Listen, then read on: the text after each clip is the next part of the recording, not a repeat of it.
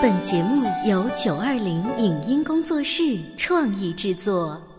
潮爸辣妈节目版权归合肥市广播电视台所有，任何未经允许的传播行为均属违规。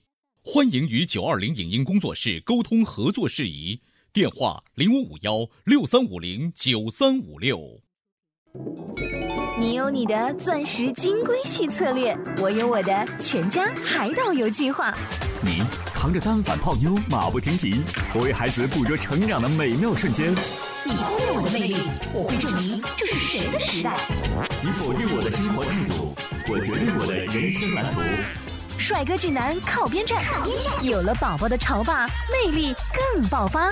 窈窕美女靠边站，有了宝宝的辣妈魅力更火辣。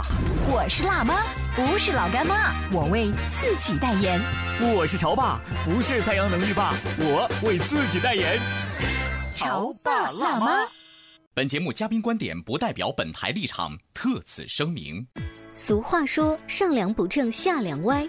长辈没做好表率工作，那么晚辈也不会好好做人做事。当一个十几岁的小学生受贿几万元，这到底是谁之过？为什么这么严重恶劣的事情，学校和家长竟然都不知情？为什么一个小小的副班长可以在班里为所欲为？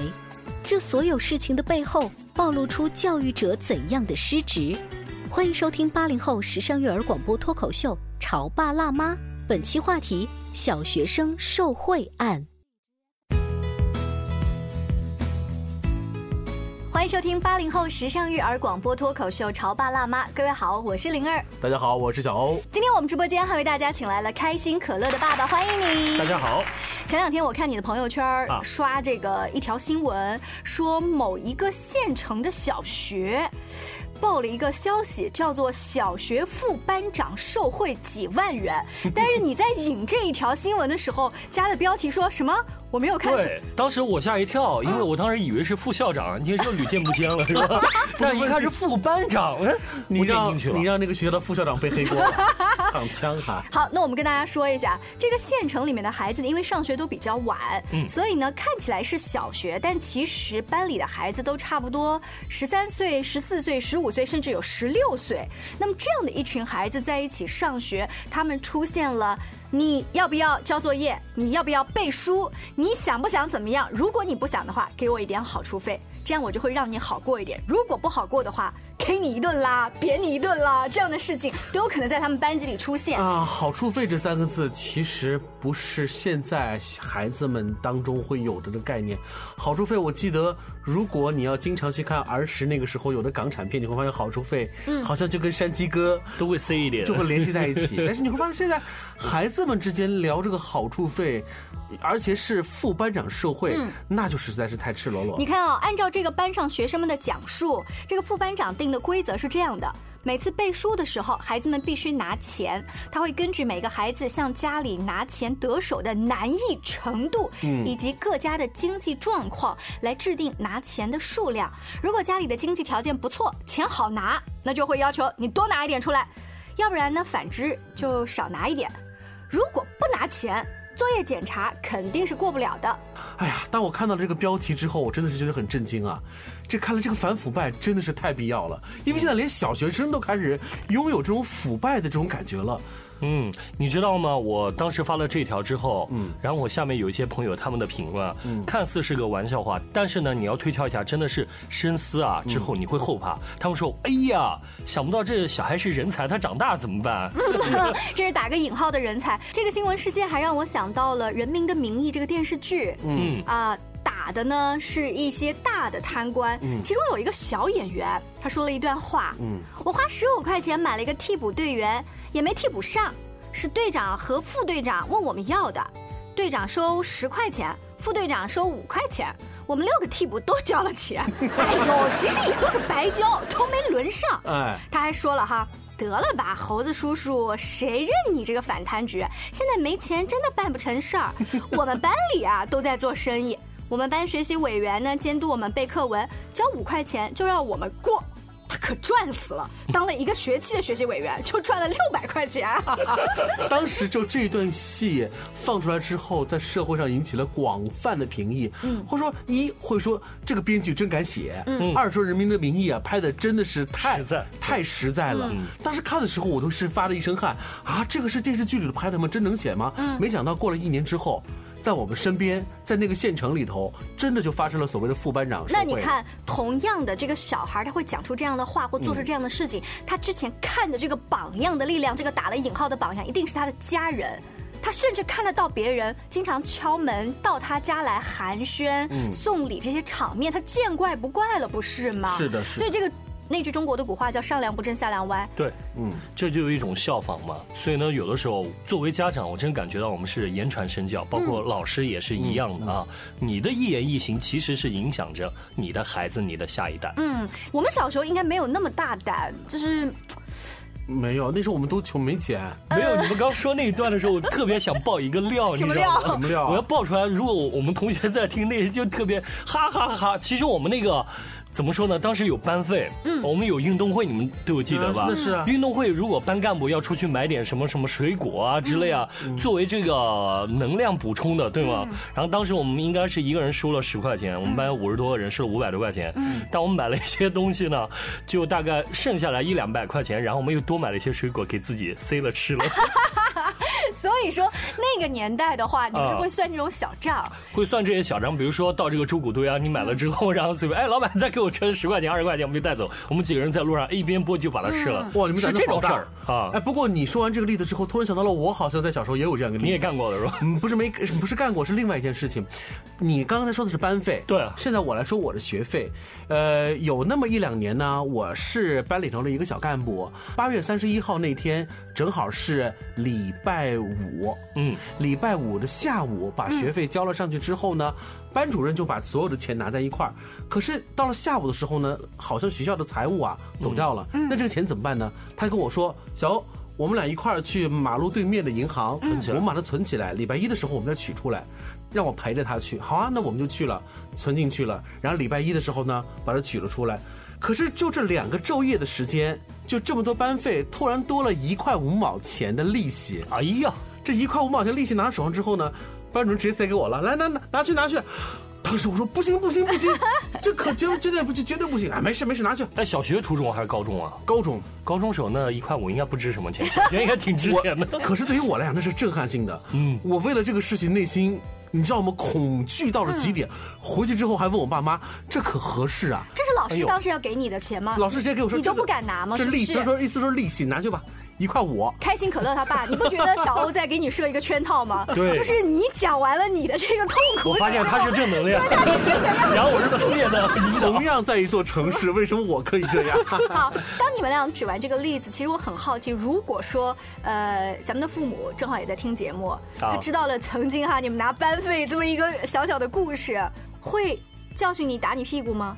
现在应该不会，那时候肯定会说你们能怎么能干这事过分？但当时你知道我们心里面是忐忑的，很紧张。嗯，就老师假如要对唱对出来怎么办？还好没对出来。你知道 在爸爸妈妈就是管小孩的几种等级当中，不写作业哈。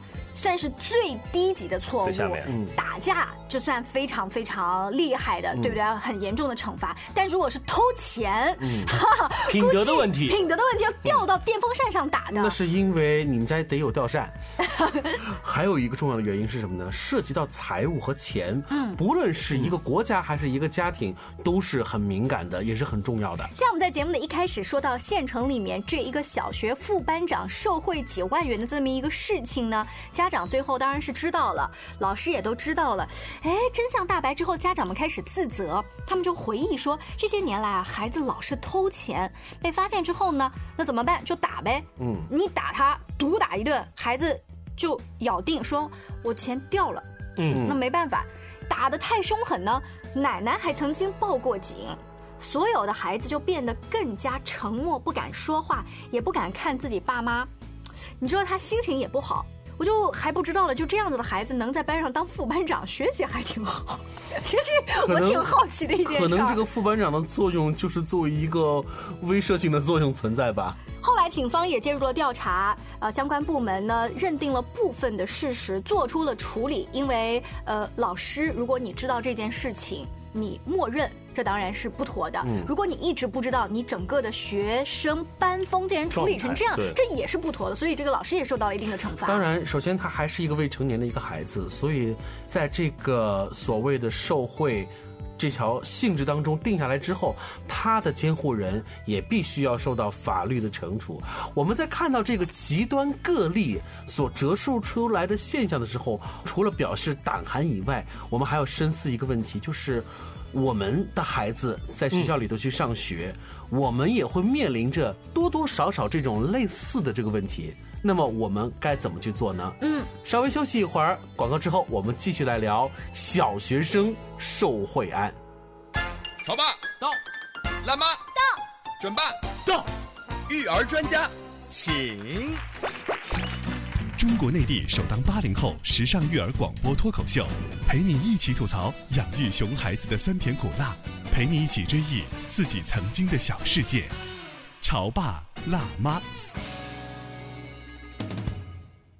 潮爸辣妈播出时间：FM 九八点八，合肥故事广播，周一至周五每天十四点首播，二十一点重播。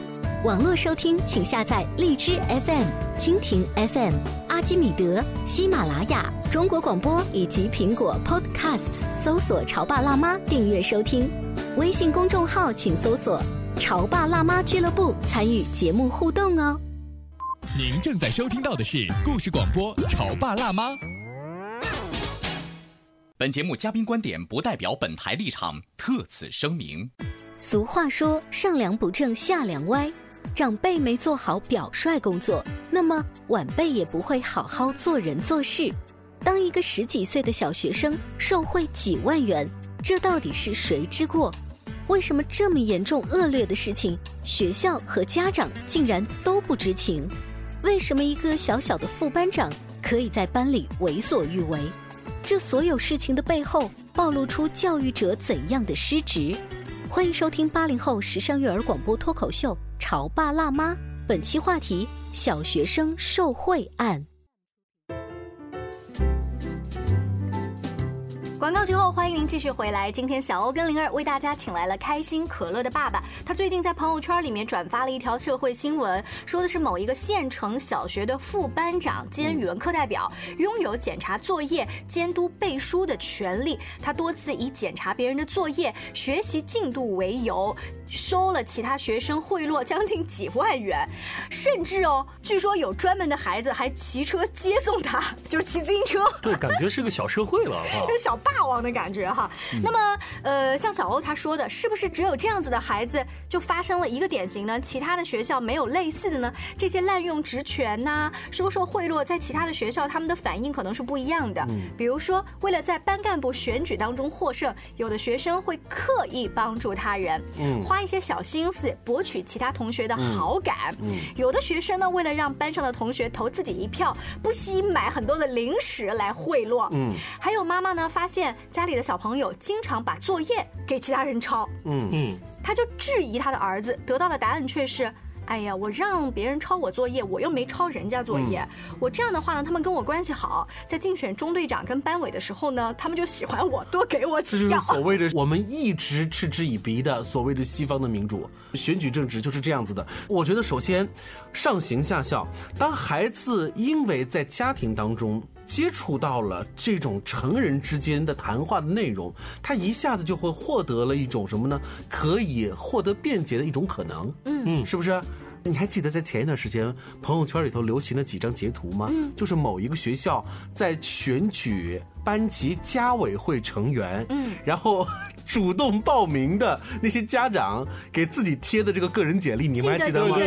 然后标题是说。我退出选举，他们一个个太牛了，太强了。对，但是他们大部分只是说我的工作跟我的学历背景有多么多么牛，呃，好像还没有直接说你们今天如果投我票，我就送你们一个什么什么礼物吧。嗯，不存在所谓的贿选。嗯，但是我想说的是，就这种把个人简历贴上去以换取家委会的这个。行为本身太上纲上线了，他为什么要贴出来？就是说，哪怕他是什么处长啊，什么科长。或者是什么董什么总，他为什么要这么做呢？不就是为了最后的那个所谓那个目的吗？就是要选上，就是那个一种至上，就我们叫什么叫变相的威胁论？这个威胁加双引号的，就我告诉你我是有多么的强，就是权力至上。对，让别人好像开始来退缩，我自然而然我就补上了。还有一种叫金钱至上，比如说我是个 CEO，我的这个企业是个上市的这个企业，我控制了两千多人，我还管不了这个家委会吗？哎，不是 CEO 加入到家委会干嘛？那我想问一下。同样的竞选的背景，一种是告诉别人我是 CEO，或者是我曾经在哪个著名大学的学历，和如果你们选我的话，我就请你们吃一顿饭。你更喜欢哪一个？我认为这两种都是负面的。嗯，都是我们应该要好好的起来聊聊的。就是我感觉小茹说的是，就这两种都不应该是家长带在身上，让展示给孩子。那你们要怎么进去？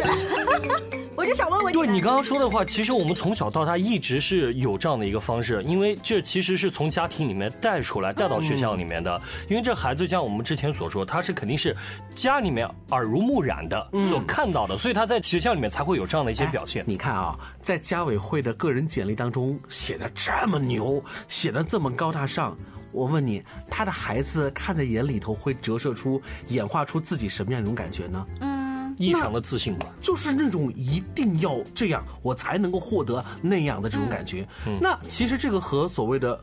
后来说的这个和金钱挂钩的贿选，其实从光谱上讲已经很接近了。嗯，我就被你们两位爸爸搞糊涂了。这样子竞选呢，给孩子做了个坏榜样；那样竞选也给孩子做了坏榜样。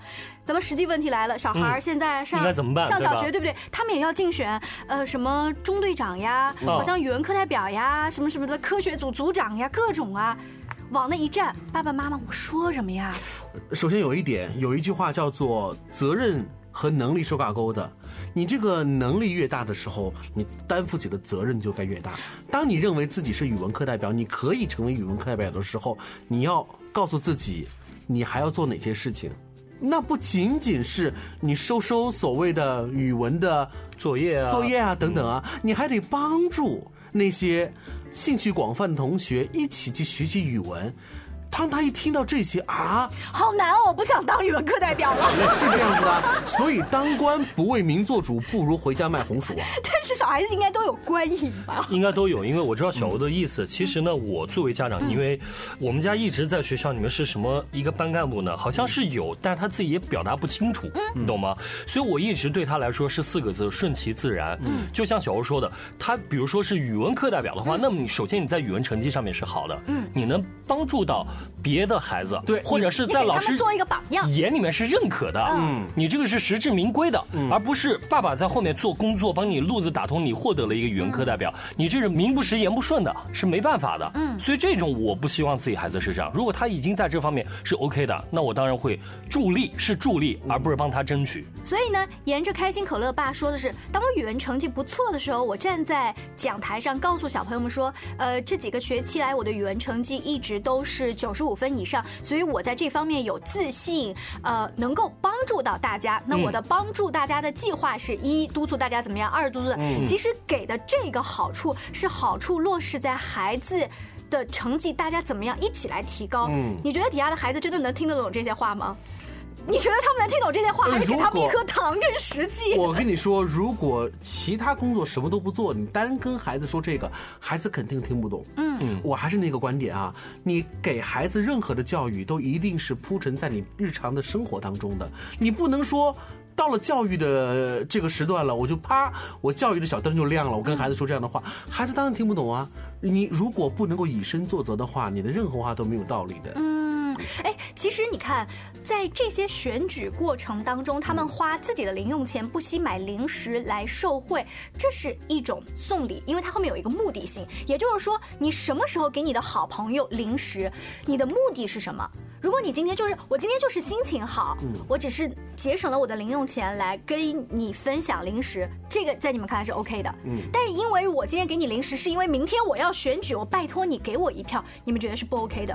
所以这个时机是要会选择，对不对？对。除非有的有很有心眼，从小一年级就开始打铺垫，一直到四年级开始竞选的时候，前三年都在铺垫。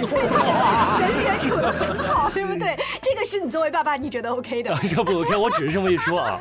其实我们家也很有意思啊。老二因为现在上幼儿园嘛，因为他有的时候呃会带点零食去幼儿园。那天带了三块巧克力，然后我问他就是跟小朋友分享的吗，因为那一块很大。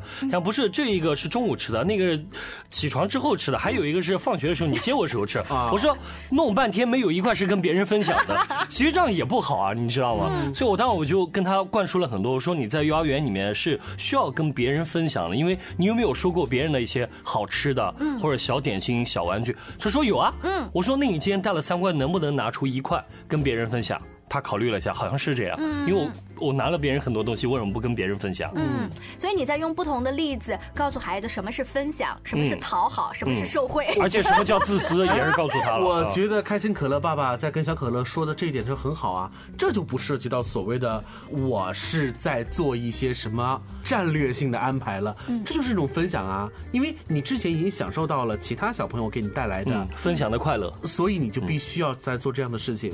但是你知道，不是每个家长都像开心可乐爸这种。简单的用分享的理论呢，可能还会说如下的话。哎，我跟你讲啊，那个花花，他爸爸妈妈特别喜欢你，平时我们在外玩也特别好。哎，你是不是要给他一块糖啊？哦，就是这个前因后果的逻辑关系不不一样。你注意，这是句话。哎。那个花花爸爸妈妈平时也特别喜欢你呀，你看平时爸爸妈妈接你下放学的时候，我们都跟他一块走啊，他是你的好朋友哦，我们应该成为好朋友，给他一块好不好？我们要是简单的听上去会觉得没没问题，没有问题，没有问题。但是有一个，但是你要细细的听，就会有另外一个问题，你这就是在做一个区隔，就是他有可能会成为你的好朋友，你应该为这段友情做铺垫，嗯，所以你要给他这个。就已经不是分享了。哎，那我给你们举个实际例子，现在小女生都很喜欢《冰雪奇缘》里面的 Elsa 公主，于是那个亮晶晶的跟冰雪有关的一些挂饰，比如说施华洛世奇会做那种车吊坠，那一个都很贵的。于是有一个妈妈呢，她的车里就放了一个这个。突然有一天，她的儿子眼睛一亮，说：“妈妈，我要把这个送给谁谁谁。”她妈妈就很好奇，说：“为什么？”呢说。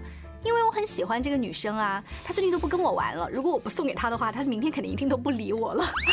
所以，好，你这个又不在我们说的范围之内，你这是讨好女生，这算讨好吗？这是。所以你看，分享、讨好和受贿，这对于孩子来说很难区隔，很难区隔。有个大人都很难分得清楚，因为确实，只要和物质、利益甚至是金钱挂上钩的东西。在我们这样的一个文化基因当中，我们就会容易不清不楚、含含糊糊。嗯，所以对于任何一个家庭来说，把钱理清、把事情理清，都是一个。每天都要进行下去的课题，就像电视剧《人民的名义》当中，反贪局的局长陈海的儿子小皮球在学校里面行贿，让许多大人唏嘘不已。艺术来源于生活，又高于生活。你看这个县城里面的故事，是不是再次警醒了大家？孩子是家庭的未来，更是国家的未来。我们作为爸爸妈妈的希望，当然是无论是小家庭还是大的学校、社会，不要让孩子毁在我们做家长的手里，不要等孩子学会了，我们才后悔不已。原来他们。是拷贝了我们曾经的样子。是的，啊所以呀，有句话嘛，上行下效。我们是在上面做得好，我们的孩子才能够学得好。非常感谢开心可乐爸做客我们的直播间。更多关于育儿的有趣故事，大家可以来关注微信公众号“潮爸辣妈俱乐部”。下期见喽，拜拜。拜拜。以上节目由九二零影音工作室创意制作，感谢您的收听。